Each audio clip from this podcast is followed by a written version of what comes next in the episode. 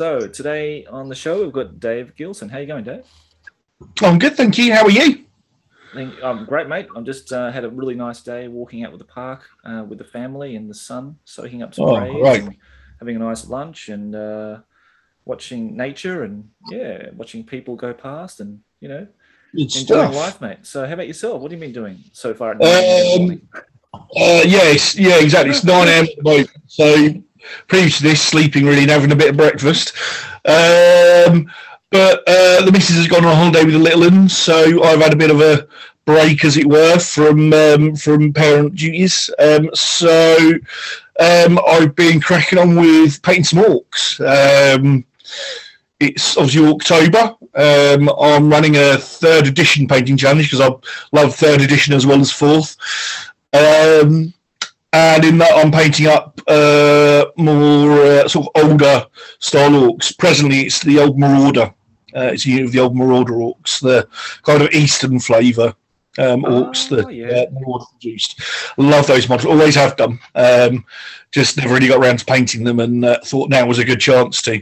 So I'm doing. It's a 333 point painting challenge. So every month it's 333 points to end up after nine months with um, with a roughly 3,000 point force. Um, and then I'm also going to be doing. Um, there's another one being run, um, a fourth edition painting challenge um, that. Uh, so that means I'm basically painting two armies, um, two two orc armies can I add as well. One more fourth edition in flavour, um, and then one third edition in flavour. So the fourth edition one will have a lot of red, and the uh, third edition one will try and steer away from red as much as it possibly can. Okay, mate. Those those shelves you got there with all those armies on it must be straining under the weight of all that lead because you've got a lot of stuff.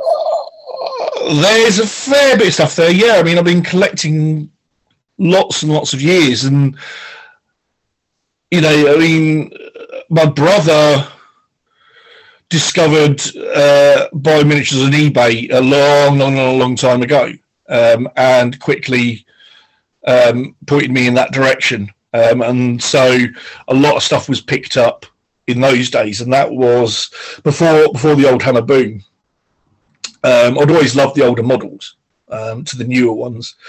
Um, and so, you know, I mean, especially my Skaven that kind of, you know, what I'm mostly known for um, in the Oldhammer community. Um, that army mostly was picked up, you know, for a pound or less a model. Um, you know, you get your eels for a couple of quid. Um, nowadays, you're lucky to get for 20. Yeah. you know craziness of, of the prices. So, so yeah, there's a fair bit of lead there, but it wasn't necessarily as expensive to collect as it would have been if I was collecting them now. I still buy a few bits off of eBay here and there to sort of finish off units, but generally speaking, most of it's the lead pile that I'm just trying to get through that was built up either you know at the original time because I've never really sold anything um, you know, a lot of people talk about you know when they went to college, they sold their armies or they did this. That. I never really sold anything. Um, You bought. I went to you bought them. yeah, well, yeah. I mean, I went to university for about a year and a half, and I dropped out for family reasons. I uh, um, I try I had to kind of look after my dad, and um, so I never really had that break from it. It was kind of it was always my escape. It was kind of the Warhammer stuff. So um, so you know, I, I never sold my stuff, so I've still got a lot of what I've got. And when we were kids, well, I say kids, teens, you know, uh, me and my brother had kind of a dare I say joint collection? He'd probably say no, it's not. Um, but it was kind of a we would just buy stuff and play with whatever we played with. Um, and kind of when he moved out, we kind of divided stuff up. Um, mm, some ways fairly, some ways non-fairly, Um, but we divided stuff up, and so I, I already had a pool of a lot of it anyway, because we had gone through. And we, we used to like having a lot of diversity in the armies that we had. So, so rather than just collecting one race, we had a bit of everything. So then when it was when it was divided up, we had a we each had a bit of everything, if you see what I mean. So um, they were good starting points, and then they could just be added to with eBay purchases, and yeah, so they they grown a bit, but um, it's all good at the moment. There's a, there, there should mostly be painted stuff on there, and then up in the attic, it's um, and in boxes in that room. Um, yeah, there's loads of unpainted stuff that still needs uh, at some point possibly to uh, get the paint job working on it. Okay, yeah. So with those challenges, I mean, they're, they're the best way, I think, for me, and probably you, you would agree that absolutely the best motivation to get stuff done, aren't they? Yeah, absolutely. Yeah. And you know, in the last probably the last ten years has been my, my most active painting time. When when I was a kid, I never really painted. I, I, didn't feel I was I was up to a high enough standard. My brother was better than I was at it, so I used to let him paint everything. My first army, my um, that I properly collected was High Elves, fourth edition High Elves, um, and it was just kind of I expected my brother to paint it. I was like, well, why aren't you painting it? And he was kind of because I'm painting my armies. Um, and then when he went to university, he's four years older than me, so he went to university. I was like, right, well, these aren't going to get painted then. I better start painting. Um, and you know, I, I, I think that was probably round about the time Rick Priestley posted an article in White Dwarf about painting high elves. Um, and he talked about his, his high elf Lord Teflon on a on a uh, dragon, and so I kind of mimicked that painting style to an extent. Um, not totally because he had like bright red gloves and boots, and it was like, oh, no, I'm not having them. I've always been my, my painting style's always been quite um, drab and sedate. I'm not one for loads and loads of bright colours. Um, partially due to painting think. Um, but yeah, so that's when I when I really got into painting as well. Um, when I painted kind of started painting my elves. That took me a long time to get through the elves. I've never really. I went back a little while ago and start and started repainting them, but I've never really painted them properly. So that's that's another target for one of these years of painting challenges. I, I need to get my elves done properly. Um, that that's that's quite a big one for me to get done. I'm with you there, mate, because I, I, started mine and I just never got around to finishing. You probably saw the photos on the fourth edition Facebook group. Um, it yeah, yeah it, love the paint jobs by the way. Lovely. Momentum was there. Momentum, the, the, the will and the heart was in it, but then something happened. I don't know what happened, and I had to stop and do something else. So uh, probably because I'm studying at the moment. That's probably why I had to stop yeah. and just do that. Burnout. Yeah, when you're studying, it's easy to get burnout, and and that's probably you know the the biggest blocker to us getting armies finished is, is you know life does come along and get in the way. You know, it's very very inconvenient of life. but you know, new life. Yeah, damn it! And if I didn't have a life, I could get through these a lot quicker. Um, and yeah, I mean, I, I think probably my most prolific painting period actually was was once I was finally settled down, you know, and I wasn't, you know, out till all hours in clubs and bars and whatnot and all that sort of thing. And, and finally, when I settled down, I get around to painting, yeah, and I've churned through since then. I've, I've said I, I, did my Skaven, that took quite a while. Um, so I was kind of started again from scratch with them. In fact, that is an army I did sell. I did sell Skaven. Um, but it was only the those um, the the first multi-part plastic Skaven and a bunch of Black Tree design that I put together as an army, and I sold that army, and then that's what funded the um, current Jez Goodwin um, Skaven, and that's when I was buying them up for like a pound or so. On after selling those, that's when I went in and started buying them for a pound, a couple of pound a time um, with the money I got from that sale. Right. So yeah, but since then I've done a Skaven, I've done High Elves, uh, two Dwarf armies now, um, Undead, Empire, and I'm working on a fair bit of Chaos here and there. Um, and I'm obviously I'm working on Orcs and Goblins at the moment. So yeah, nice mate, that's excellent. And can you remember the first White Dwarf you ever bought?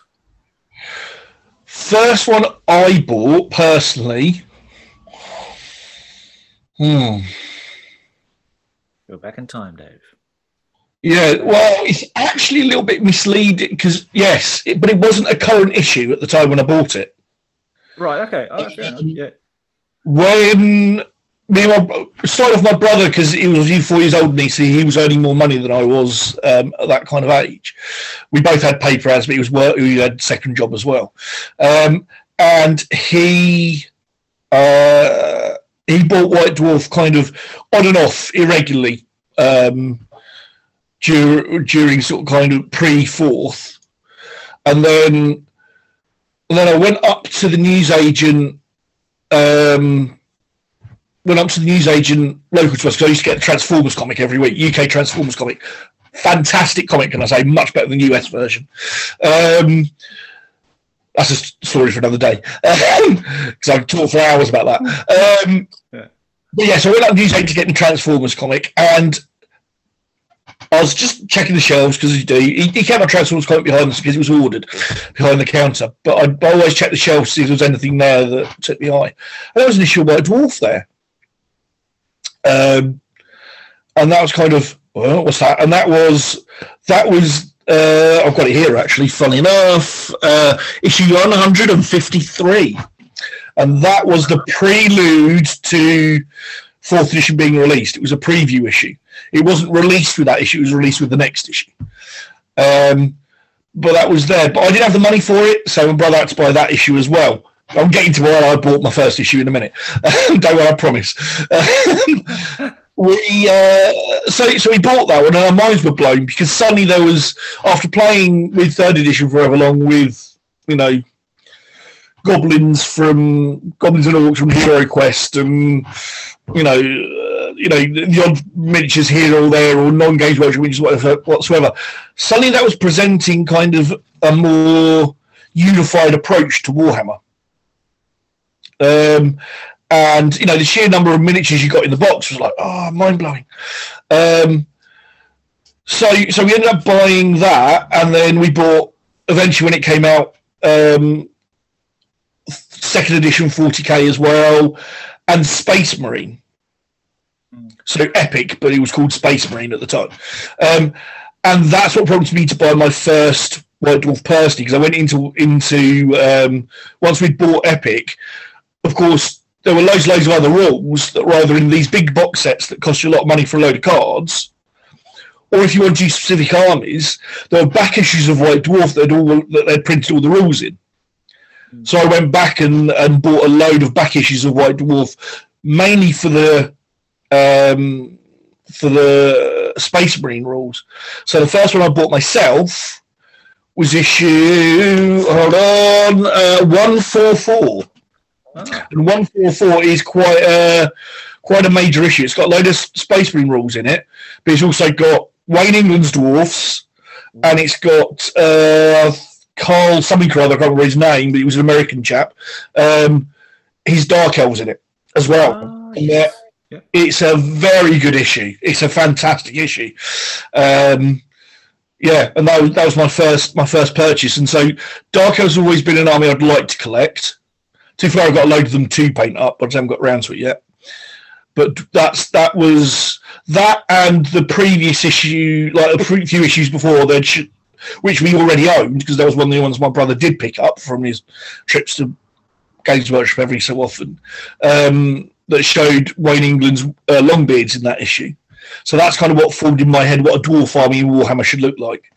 Um, so I'm more of the Imperial Dwarf, Saxon style look dwarf. Um, personally, I, I like the Marauder stuff that came later, but to me, real Warhammer dwarfs are Saxon looking, and you know they have the tabards um, and chainmail um, suits underneath.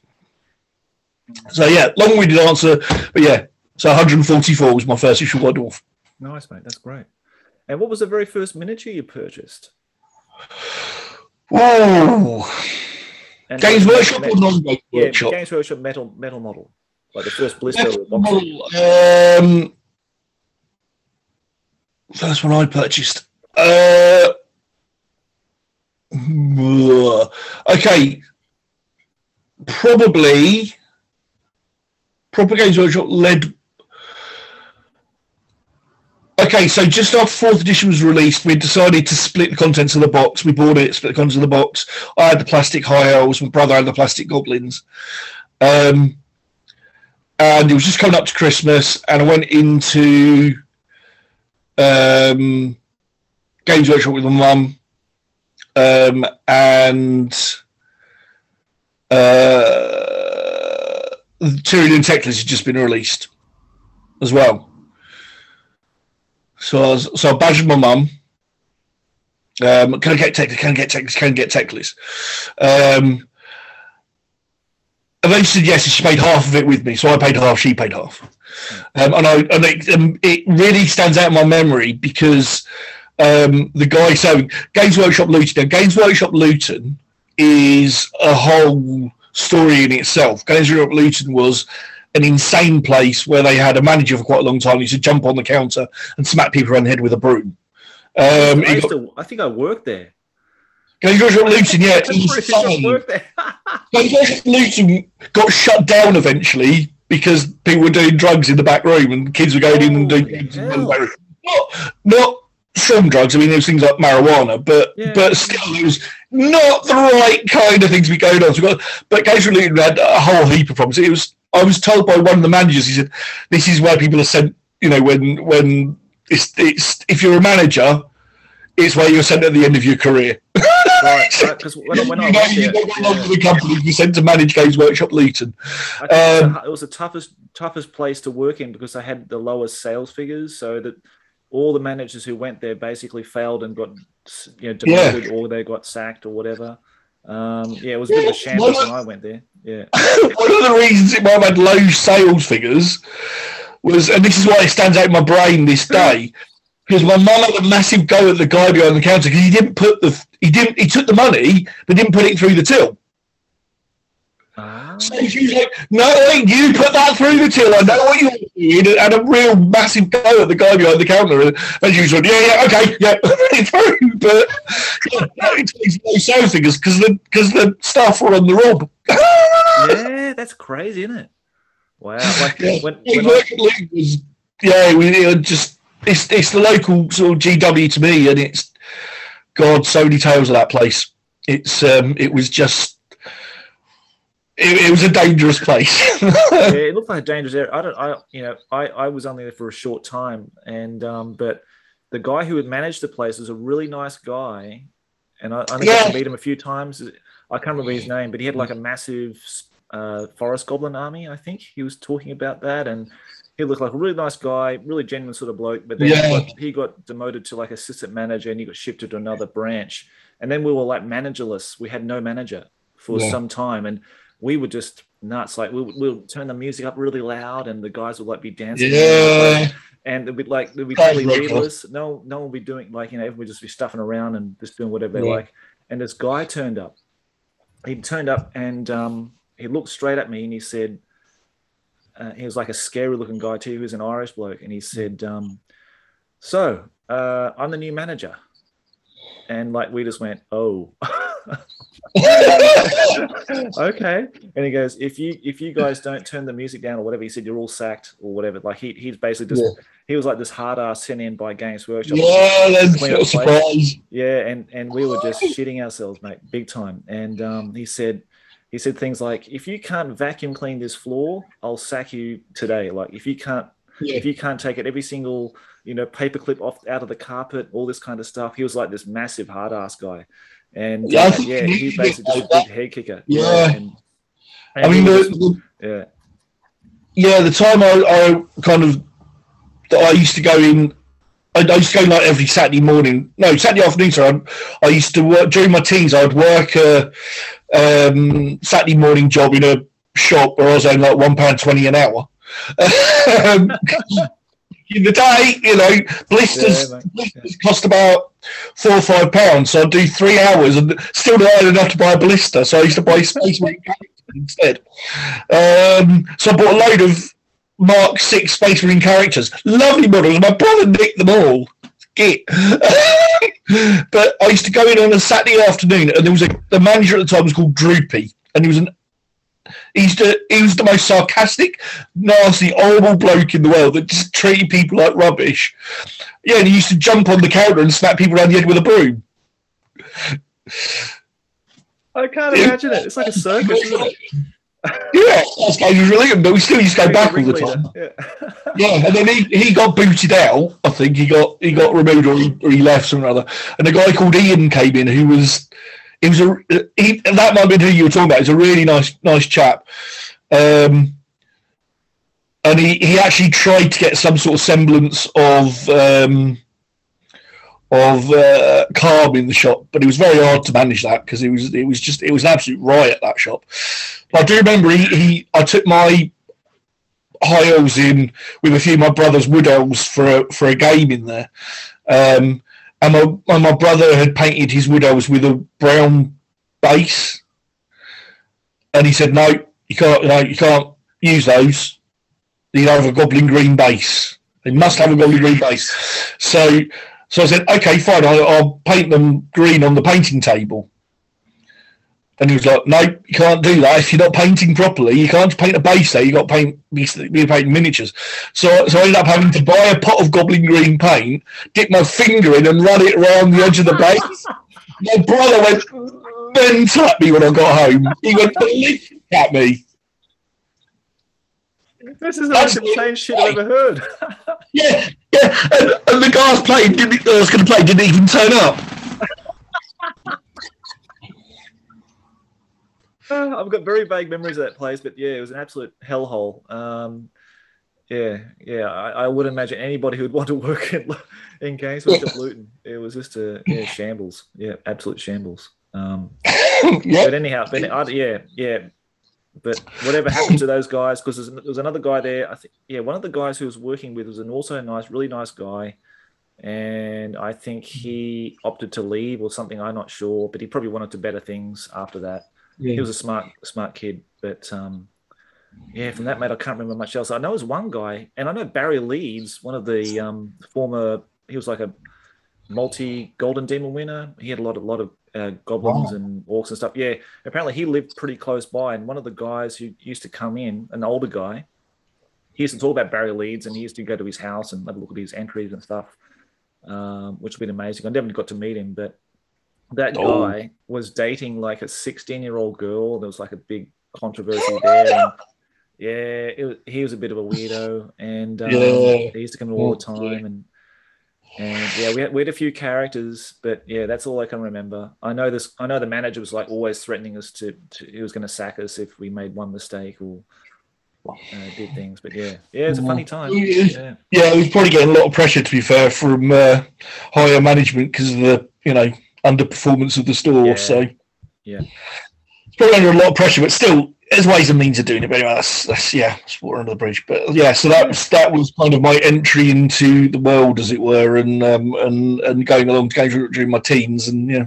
What a start! Did you get hit over the head with a, with a broom? I didn't, but I'm pretty sure my mate, one of my mates, did. Um, and I think he kind of thought, oh, I'm not going back there then, and, and kind of almost gave up on on the hobby. But um, yeah, it was it, it was just a regular thing he'd do. He'd just jump up on the like he'd, he'd, he'd just stop the music and jump up. It was kind of like musical chairs. He'd stop music and jump up on the on the counter and just smack whichever customer was closest to him. Jeez, what a sadistic piece of you know what? Yeah, yeah, he was. Uh, yeah. You know, he, you know, I said he was always grumpy. And he had a guy who worked for him called Tim, who was the complete opposite. He was the nicest guy you could ever meet. Yeah. Um, always happy to share advice and painting tips like that. And I always remember he had a he, he had a space. I don't know if he had a space marine army, but he certainly had a space marine he'd carry around with him. Um, it was painted in shine in, in metallic purple. Uh. They called the Sonic Pigs. so that's that's my chapter, the Sonic Pigs. this space marine in, in, in shining purple armor. Yeah, yeah. lovely. And now, mate, like, um, yeah, you, you talk about third edition because I know you go to the um the bring out your lead event, that kind of thing. So you, you you share a bit of a love for the you know third and fourth editions. Yes, um, absolutely. How, how, did you actually get into gaming? Was it through your brother? Yeah, um, I mean, when I, when I was a little kid, um, my dad used to read the C.S. Lewis books, so that was kind of a doorway into fantasy, um, if you like. I mean, it's looking back now at the books and, and what Disney did to them, it's kind of a very tame version of fantasy. Um, but that was a doorway in to begin with. Um, and my brother from there kind of then progressed on to Tolkien. Um, and he, um, I said he's four years older than me, so he, he used to, um, when once he'd read The Hobbit to himself, he then read it to me as like my bedtime story sort of thing.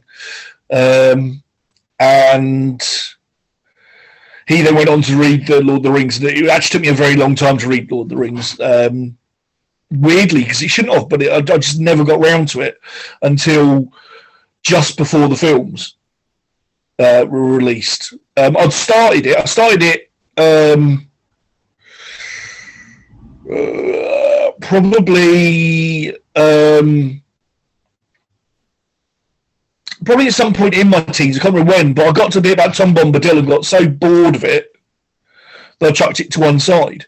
Um, I mean, that's the thing about Lord of the Rings. It's a lovely book, but looking back, there are some very boring bits in it, um, and it, there's almost stuff he could have taken out of Lord of the Rings itself and had as separate books, um, and kept it a bit more interesting at times. It's beautifully written, and I appreciate it for the way it's written and what it's doing.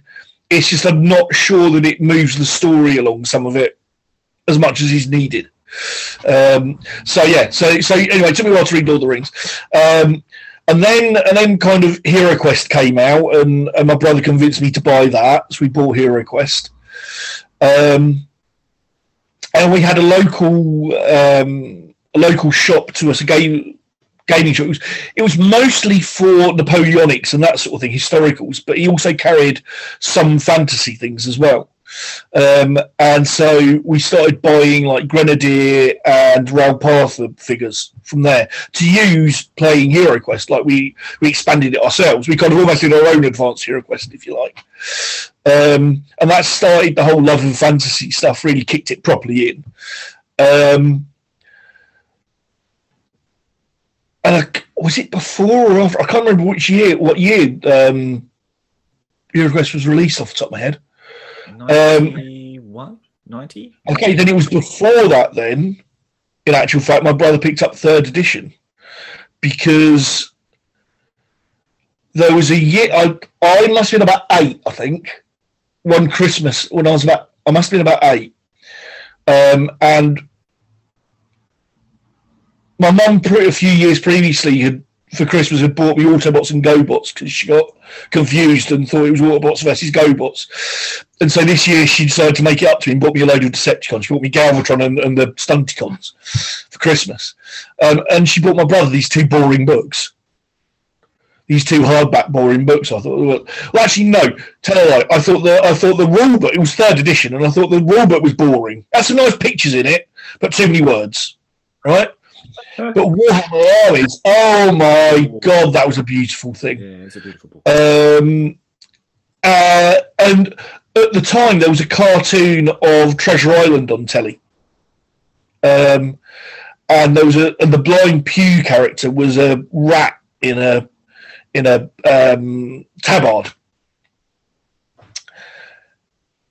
And I put that together in my mind with the beautiful Paul Bonner uh, Skaven drawings. Although, although, they look totally different, don't get me wrong. They're, they're, you know, I'm not saying the guy that drew Treasure Island had anywhere near the level of skill that Paul Bonner has, and uh, you know, he, he was totally different medium anyway. He was drawing for animation. You know, Paul Bonner draws still life. Um, well, not still life, but still pictures. You know, um, and and that book just Warhammer Armies just I, I could look at the pictures and I'd imagine them coming to life and like walking around. Just, uh, I don't know if have you ever seen a cartoon called Prince of well, it was a comic actually, but it was Antonio's cartoon called Prince Valiant. No, I can't remember, it, mate. No. Right, Prince Valiant. The ending of that basically was, um, I think it was it was either the ending or the beginning. I can't remember which one it was, but one of the two title sequences um, had images where the guy would would draw a knight or something, then his pen would go away, and the animation would come in and it'd start moving around, and they they'd draw another one and it start moving around.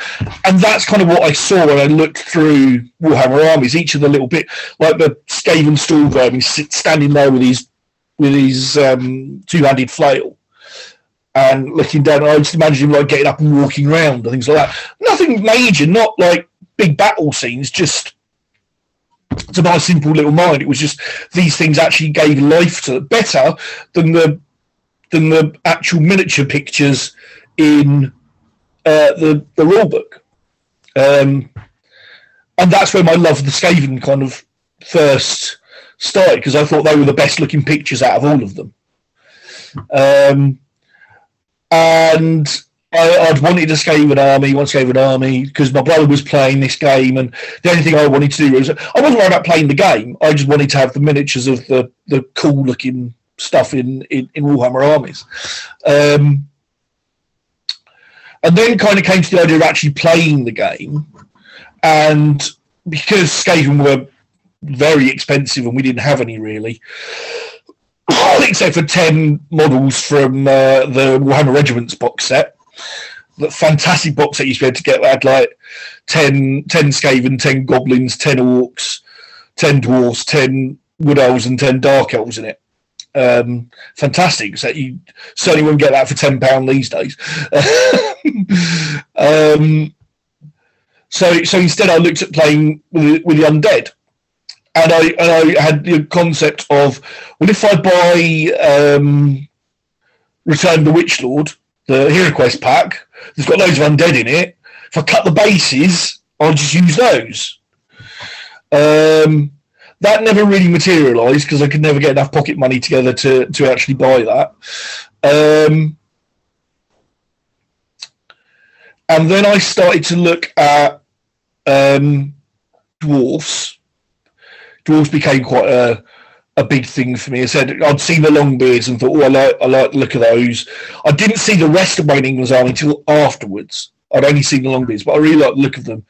Um, and so I was like, right, okay, I'm gonna get I'm gonna get a dwarf army. And my brother had got a friend who'd started working in Games Workshop Luton at the time as well. So he was getting the discount on stuff. So I was like, right, okay. So my first plan was these things came to, didn't come to fruition because I had, but anyway, my first plan was right, this coming Christmas, Mum, can I have four sets of Warhammer regiments, please? so I could have the 40 dwarf warriors easily. Yeah, yeah. Yeah, she, she didn't go for that. So, so that kind of those didn't materialise, funnily enough. Um, and then, kind of round about so that's when when when Chris's mate started working in in um, in Games Workshop, and that summer I was we went away on a holiday to somewhere down the south of England, um, and uh, I left instructions. I don't know if I'd left any money, but I left instructions with my brother.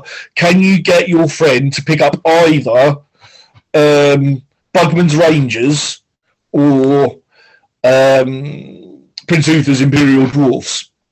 Yeah, yeah, yeah. I'll, I'll, sort that out. I'll sort that out. Sort that out. So I phoned him every day whilst I was on my holiday because he, he and my sister, I've got an older sister as well, and they were left behind because they were old enough to stay on their own. Um, I was like, right, have you got them yet? No. Every day, have you got them? No. No. He had no intention of getting them.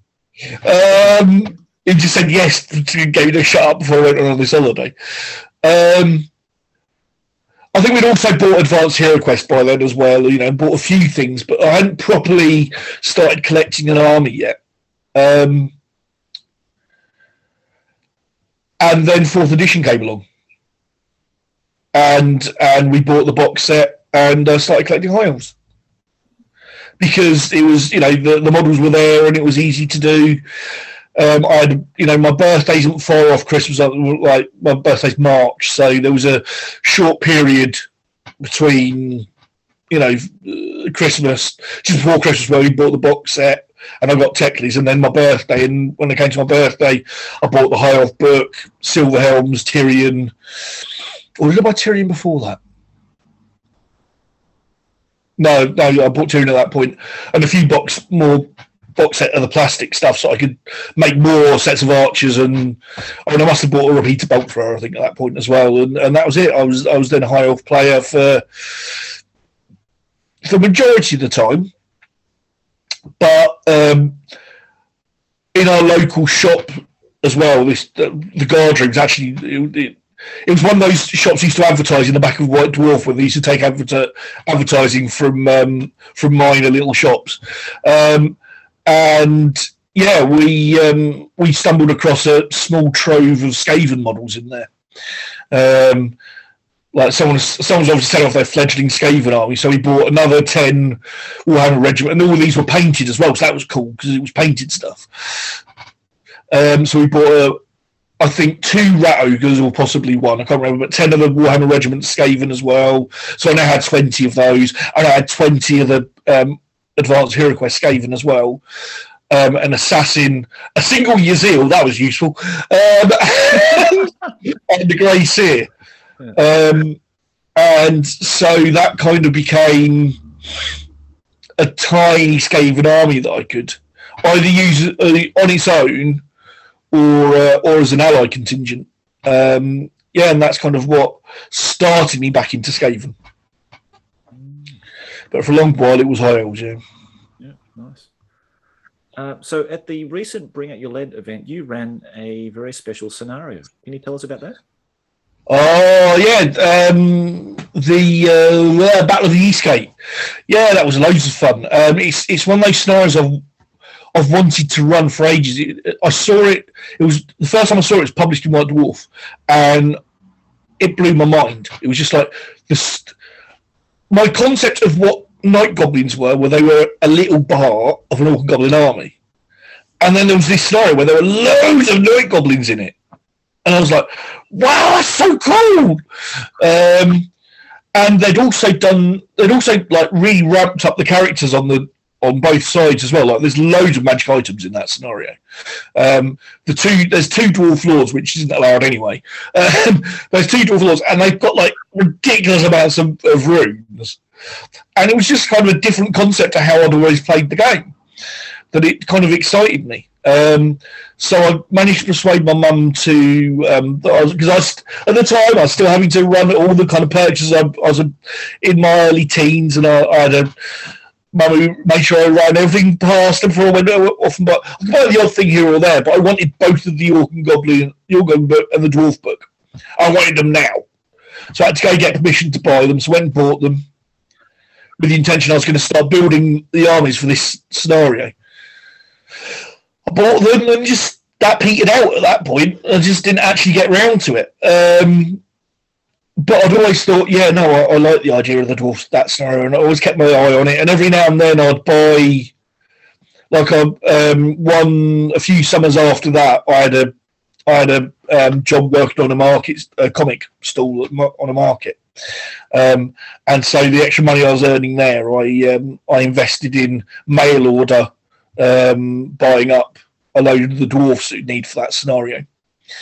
Um, but again, I wasn't painting by that point, so like, they never got painted. Um,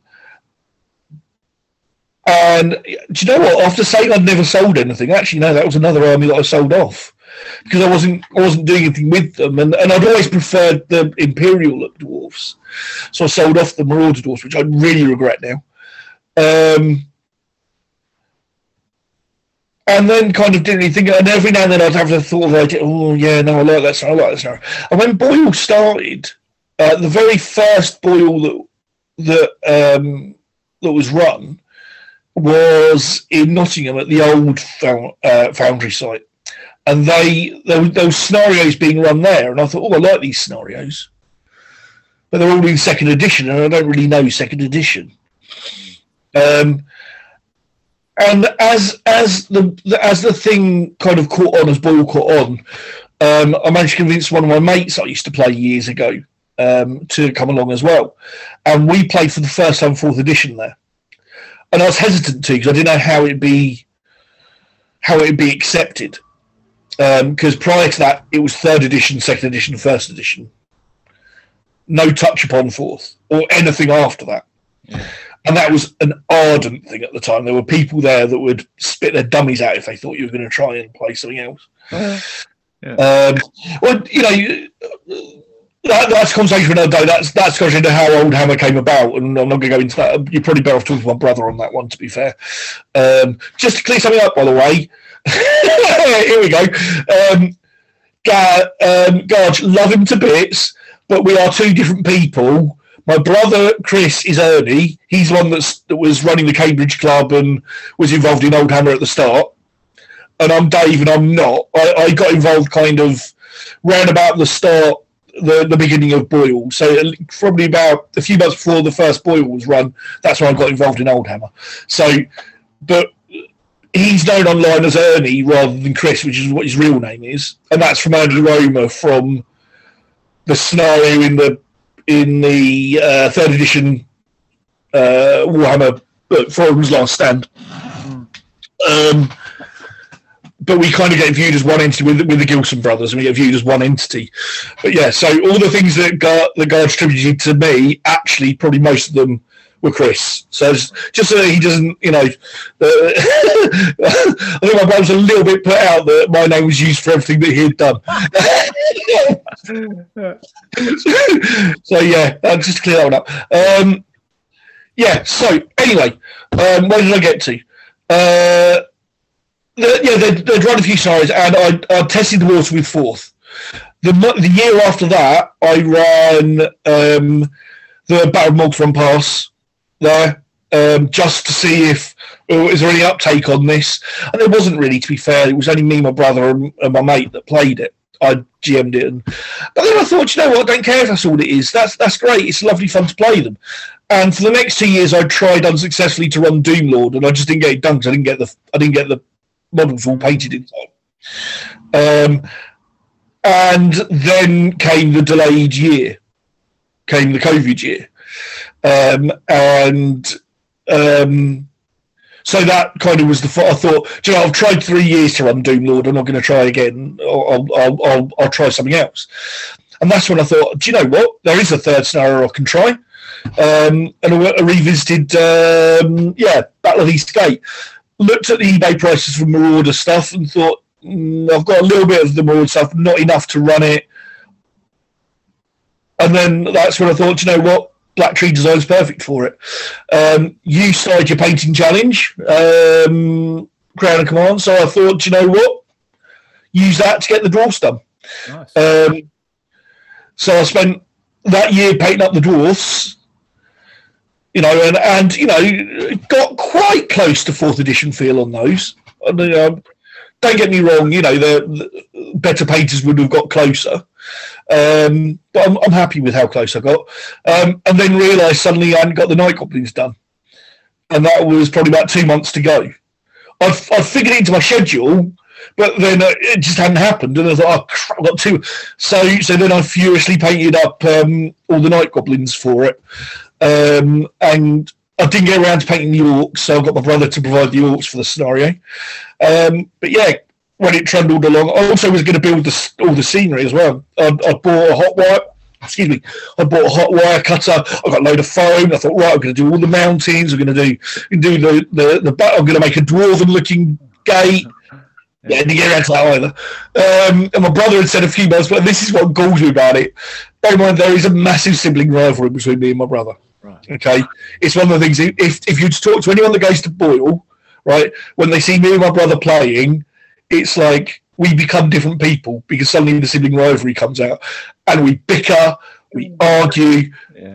You know, we don't allow even the in, you know the inch of what we'd normally play a game against anyone else. I'd be like, yeah, well, you know.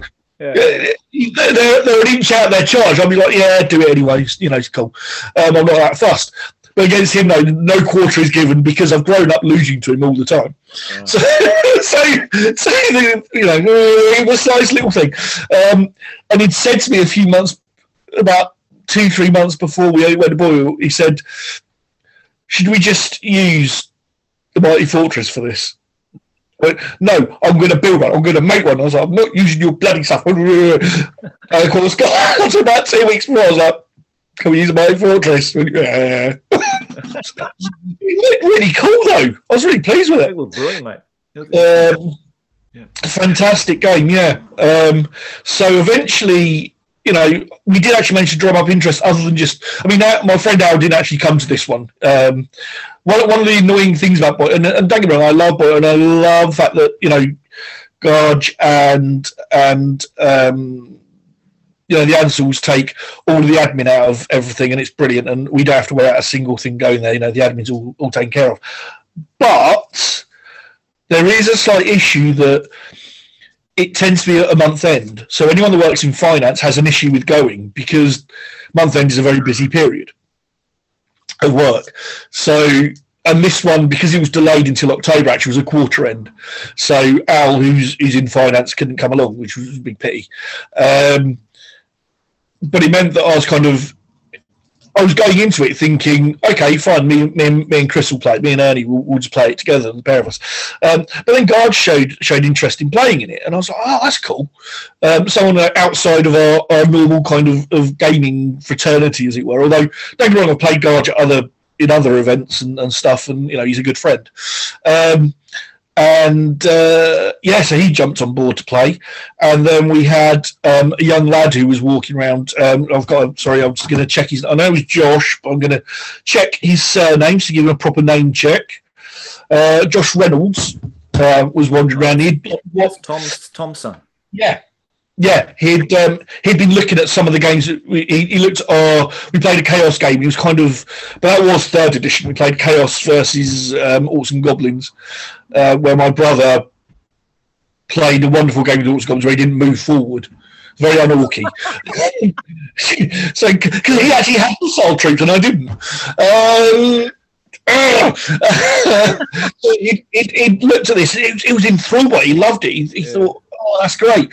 And so um, on the Sunday, he was where he had been playing Warmaster, I think, the day before. That like, and then Warmaster wasn't going to run on the Sunday, so he was like, so, and he'd found out they sat on the Saturday. He's like, oh, can I can I come and play with you guys on Saturday? And I thought, yeah, do you know what? I'd love to.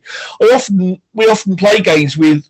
Um, myself, my brother, and his boys, who are who are a bit older than my lad, because my lad doesn't really get it yet. He's he's not really with it for this sort of thing. He likes if I take stuff out and start doing a setup, he likes getting involved in that. But gaming, he doesn't.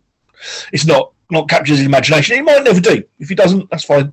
But I'd rather it did. but I'll often run games like me and my brother run games with his boys. So I don't mind the younger kids getting. It's cool. It's it's, it's really nice. Um, and you know we've got to train our next you know generation of gamers. So we've got someone to play when we get old and our friends start popping off. Um, so, so, anyway, he's and he's actually really very quite quite a very good general. He really is. You know, I think he must be around about. He can't be older than thirteen if if, if he's that. Um, and he made some really good choices in the scenario that I don't know if I don't know if I'd make now, let alone then. Um, so although some some of his decisions were a bit shaky, but you know sometimes some things come with experience of playing with certain troop types. Um, but no, it was loads of fun. Um, in the end, he had to go halfway through the game, um, and Garsh took over solo command of the Orcs at that point, Orcs and Goblins. Um, and we, we did find one major flaw in the scenario, though. Um, in that the dwarves can turn up either on either flank or behind the orcs at the gate. Yeah. Okay, orcs at the gate. And to win the scenario, the dwarves have to get more points through the gate than not. So you can almost win the game if you turn up behind the orcs and goblins and turn around and go back through the gate. Yeah. so, so my brother, right, accepting the fact that I could win this here and now, I won't do that, and we'll carry and I'll, and I'll play as if I couldn't with it by doing that. Um, and he carried on. And yeah, no, it was loads of fun. I mean, there, there, were a few things that were a bit iffy that I allowed as GM, but that's part of the fun of being a GM. Like, um, like a, strictly speaking, I think things are supposed to spend a turn climbing a tower or something like that. But I just went, no, you just. So you're up at the top straight away. I'm not worried about that because uh, I've done it for the Orc. Like he'd put his Orc Shaman, uh, Josh put his Orc Shaman in the tower, and and then when um, when uh, Belegar turned up, King Belegar, he was stood by the tower, and Chris was like. And bear I've done little tactical advice here and there for all of them along the way. You know, nothing major, but I'd uh, pointed out, you know, by the way, and by the way, you know, so so I didn't find anything wrong in this, but he, he was stood by the tower. And I don't know what to do with him. I've wasted him. And I went, have you? What's on top of that tower? it was like the the Orc stone thrower that had been a bit of a menace up till then. He went, oh yeah, then nicked in, and yeah, that was great. It was, it was really good, stuff, loads of fun. Um, and it's probably that next year. Next year I might run it again. Certainly, I'm going to get Doomlord done at last um, next year. Um, and uh, my brother wants us to run that one again, but he wants me to get all the Marauder Dwarfs for it. Oh, right. Which, which, yeah, I'm like, yeah, okay. Um, yeah, same reason them for this year. Probably won't have them for next year either, because because the prices are a bit silly still for uh, for the Marauder Dwarfs out there. Um, but yeah, probably my standout moment of the game, and you know, you, have commented on this as well because I, I put it in the write up was um, Guards charged him with um, with his ball boys who've got a champion with a blade leaping gold, so he's got like five attacks. And he charged in, um, you know, against Slayers, and they, they were a depleted unit anyway because Skarsnik had been blowing them up with his with his with his um, prodder from a distance. He'd also moved the Demon Slayer out of the unit as well. So they were down to like five models or so. So he went charging with his ball boys, thinking, ah, oh, this is going to be easy. And then he went and fluffed all of it. He rolled, he rolled five ones on his on his on his charge for his ball boy champion with the blade leaving go, which like no one rolls five ones in one hand. Never. Yeah. Exactly. So chances rolling five sixes, you're not going to do it. Yeah. Yeah. Exactly. And he just yeah completely fluffed it, and all the rest missed as well. Yeah. was like, glorious charge! Oh, bugger. but he still had a his face. There was someone who took a photo. Oh, he did. Oh, playing him is the most amazing experience you're ever going to have. Yeah. Because he's the most positive person you're ever going to meet. And he loves doing things like, like he'll take the dice, he'll be shaking, and go, right, the gods are going to give me five whatever, and he shouts but he'll shout, shout out, you know, I'm going to get this and that and rah, rah, and, and, and, he's just so so insane to play. Yeah. He really is top bloke. Um, you know, and and through those meetings, I've made a real good uh, group of friends, and so it's almost like, yeah, we go to roll some dice and we go to move some models around, but part of it's also going out in the evening and having a few beers and having a chat. Um, you know, good friends that you know, a few years ago, um, I just kind of threw out there on the off chance, does anyone fancy, you know, meeting up for a game for my 40th? Yeah. And people went, yeah, yeah, that sounds quite good. Yeah, yeah, let's let's do that. Let's do that. And it just snowballed, and more and more people were like, yeah, yeah, let's do that. Let's let's get involved. Um, in actual fact, that was, funny enough, the year that we shut down for COVID. So we actually um, God managed to get Foundry to to host us, which was great as well. So it was like a mini boil. Um, the year though there was no boil, um, so it was a massive uh, Empire versus and Goblins game that was just insane. And I was and I was I was really really chuffed as well that all these guys that you know usually play third, you know, and, and like the complexity of third were, were happy to um, slum it with, with a bit of fourth, and it was it was great. It was everyone just got in the spirit of it, and um, no, it was fantastic. That was the biggest game I've ever been. No, actually, no. Strictly speaking, it's not the biggest game I've ever been a part of, but it's probably the biggest structured game I've ever been a part of. Like, I've I've played plenty of games, especially at, at um, at BOYL, where it's just turn up and plonk on what you've got and just play. Uh, and those games are great as well. Um, but where you got a bit more structure to them, um, then at least they kind of, I don't know. Do they run quicker or do they run slower? I don't know. I, I don't know which way I'd put it, but um, but they're, they're different to just to come along and plonk it on the, the, the table game because there's less surprises. the problem plonking on the table games is, oh yeah, this happens to be. Is it really? Oh, this happens to pull out a sword of whatever at the right moment. Oh, okay. Whereas obviously, if it's written down, you can't do that. But um, no, it, it, loads of fun, and that, that was a great, great, great, great weekend as well. So, yeah, BOYL really has the Oldhammer community really has developed, you know, in the last little while, and it's it's it's given me loads of mates and loads of fun, and you know, I've I've loved it. It's reignited my passion really for for the whole thing. So, yeah, boy was great. If you ever if you ever get a chance to turn up, number one, let me know in advance so I can sort out a decent. We'll either run Doom Lord or Eastgate or whatever the case may be. Um, but also, I mean, I, I think I had you saying, uh, guys, you you want to play some third, you want to get some third action in, so so we'll sort out a battle for that as well. We can do that. That's not an issue. Yeah, I'd love to sample through because it was sort of like one of the games I got into initially after Hero Quest. But I think just due to the complexity of the rules, and I just couldn't get my head around it. I had mm. two very intelligent uh, Norwegian guys at my school who took it upon themselves. They were really interested and they were really keen to play because they're like computer gamers and they, they had never seen anything like miniature war games, yeah. but they were really into Tolkien and that kind of stuff. So they were really keen to play it. So they had worked it out. Uh, and we had just one game on my living room floor uh, with just the models that I, I, had. I had that Regiments of Renown. I had all those models, all the orcs and that kind of stuff. And we assembled whatever it was and they started playing it. I was just like a kind of a spectator. I didn't actually take part in it. I was just sort of looking at what they were doing and I just enjoyed just watching it. And yeah, uh, yeah, that was the only experience I've ever had a third. So I'd love to just yeah have someone who knows how to play it and all that kind of thing. Say, okay, here's your regiment. Here's what you know. You need. I, I I have to say my knowledge of third isn't great. Yeah. Um, which is one of the reasons I'm doing what I'm doing now. And, and I did a dwarf army a few years back as well. That's when I did my Imperial Dwarfs to try and get the rules learned more. Because um, my, my, the plan was to play games in the progress of building up the army, but I didn't get around to playing all that many games. So um, hopefully I'll do a bit more of that this time. But my brother, though, you know, uh, again, see, one, one of the issues that me and my brother have is we tend to play 3.5.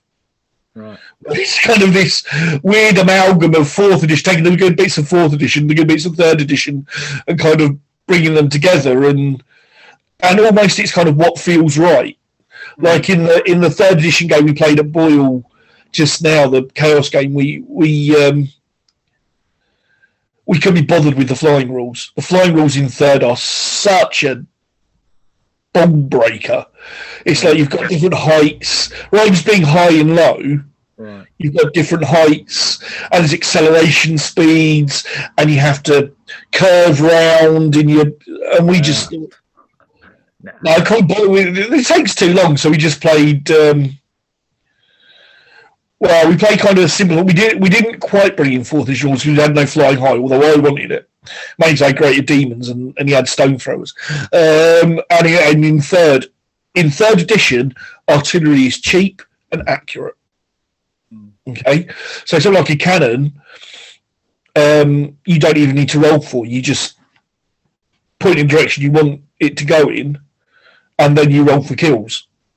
Oh right. Um, yeah. So they're, they're okay. Yes, there's a greater chance than blow. They they what do they build up heat points. The more heat points you've got, then you roll the dice and you have to get below the it's either below or above. I can't remember off the top of my head, but you have to roll the dice and get a certain score against the heat points. Um, so a chance of blowing if you fire them every turn. If you take two cannons and they're like they're like 69 points in third edition, so you take two cannons, fire one each turn.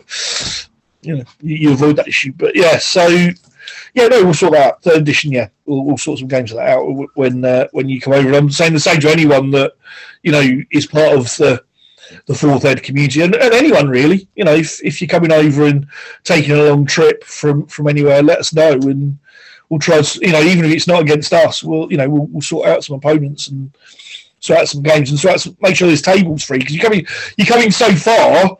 You know, you, you want to get some. You want to roll some dice. you want to be rolling some dice. Absolutely, yeah. It'd be good just to be there, mate. But yeah, hopefully in the next couple of years something might be possible. Let's see how we go.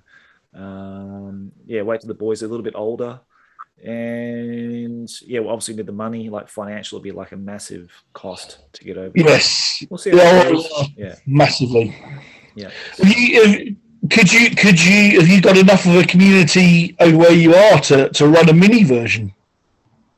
I was thinking about that because I was thinking about like people just doing it in their own countries. Like I think Australia's got like kind of like an Oldhammer uh, day where they run at a particular yeah. event I think maybe they're going to do it at BrizCon. I'm not really sure. I need to talk to Neville and the guys there who are doing it, but they've got something there. You, the US have an Oldhammer event.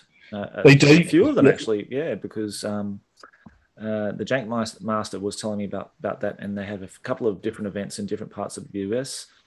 Uh, so people are doing it in their own sort of regional areas uh, wherever they're based. I, I don't I I would think that it's probably not really possible in Japan because of the lack of players. But who knows? We could we could bridge that gap. We could find because I'm sure there's a lot of guys who had, had played the old systems who are now yeah. playing the newer systems or had dropped it altogether. And maybe they do have their old collections they want to dust off and, and start playing again.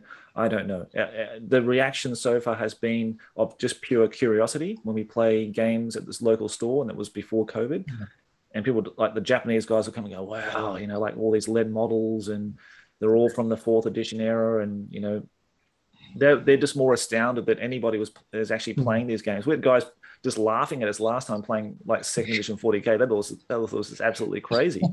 Well, thought, maybe that's, we were nuts. yeah, maybe that's what you do. Carry on doing that. Yeah, and people that yeah. come back for another look. That's it. Would you like to join in? Yeah, and get and get away. Look that way. I think I think as general people do, they just follow the trends and then they just they go on and, and they move on with the times and they they pick up the more yeah. you know the more modern stuff and that's fair enough. I can totally understand it. I was sort of caught in that loop until the end of fifth and I just dropped the whole thing. I I, I just couldn't be bothered anymore. Um, and I think um, Rick talks about that.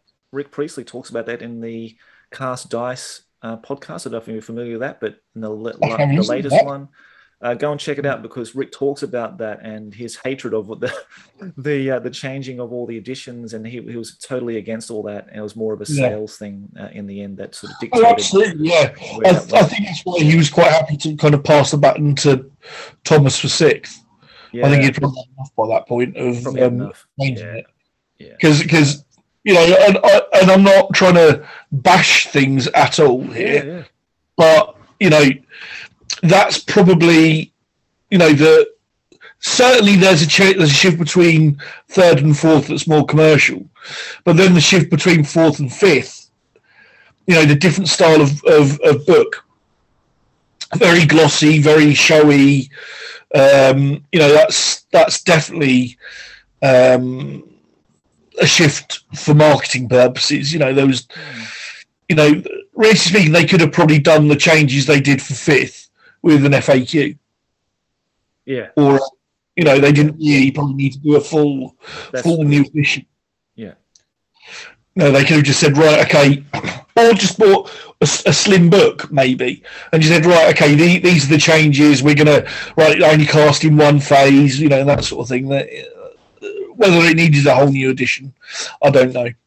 Um, but yeah, for me, for me, fifth was I, I, I played a bit of fifth mainly against myself because my brother was away at university by that point.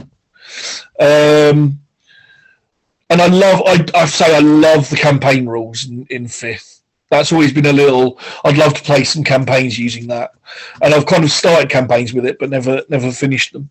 Um, but I'll probably play use those fifth campaign rules in fourth mm. um, and play a fourth campaign with them. And and the the campaign packs, my my brother and I keep talking about we're going to play them.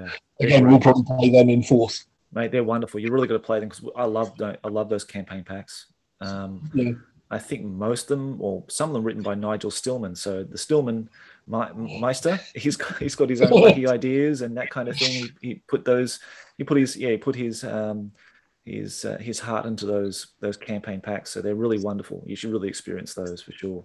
Yeah, we, we played Idol of Gork back in the day. Oh, Um, yeah, Yeah, but that's that's the only one we played. I've I've got Grudge of Drong since, and I bought Tears of Isha as well. We never got around to playing Tears of Isha um, Right. either, mainly because the frustration about the Dark Elf. I mean, I know a lot of people love the fourth edition Dark Elves. I, I, I know that we do. I'm I personally prefer the the older field. Dark. But again, that's the same with a lot of my Yeah. stuff. You know, let's be totally honest. Like, yeah. we prefer the third edition and prior models generally. Um, and just the, the that change of the elven horse. I wish, you know, I, I would probably been a lot more with it with fourth edition Dark Elves if they'd have actually released those um, Dark Riders. yeah. But it was it was the, the fifth edition Dark Riders that just With the, with the Elvis Elvis like hair. Yeah the elves like hair and just those horses. I hate those bloody things, mate. I know, Those I know. Yeah, I know, horses. they're terrible. Some people absolutely love them, and you know, fair enough. But um, yeah, I can't stand them. I love the Perry, the original Perry horses. They're the best uh, Yeah. by far. And um, yeah, that's an elven horse. It's a human Yes, horse. It's an um, elven horse. They're all the Yeah, same. exactly. But that's the point. Why does it need to be different? Why does it need to look different? They're horses. It'd, it'd, be like, it'd be like having um, in, in Lord of the Rings, Peter Jackson would have um, taken what's his name, Shadowfax, and given him some cartoon-like appearance in the.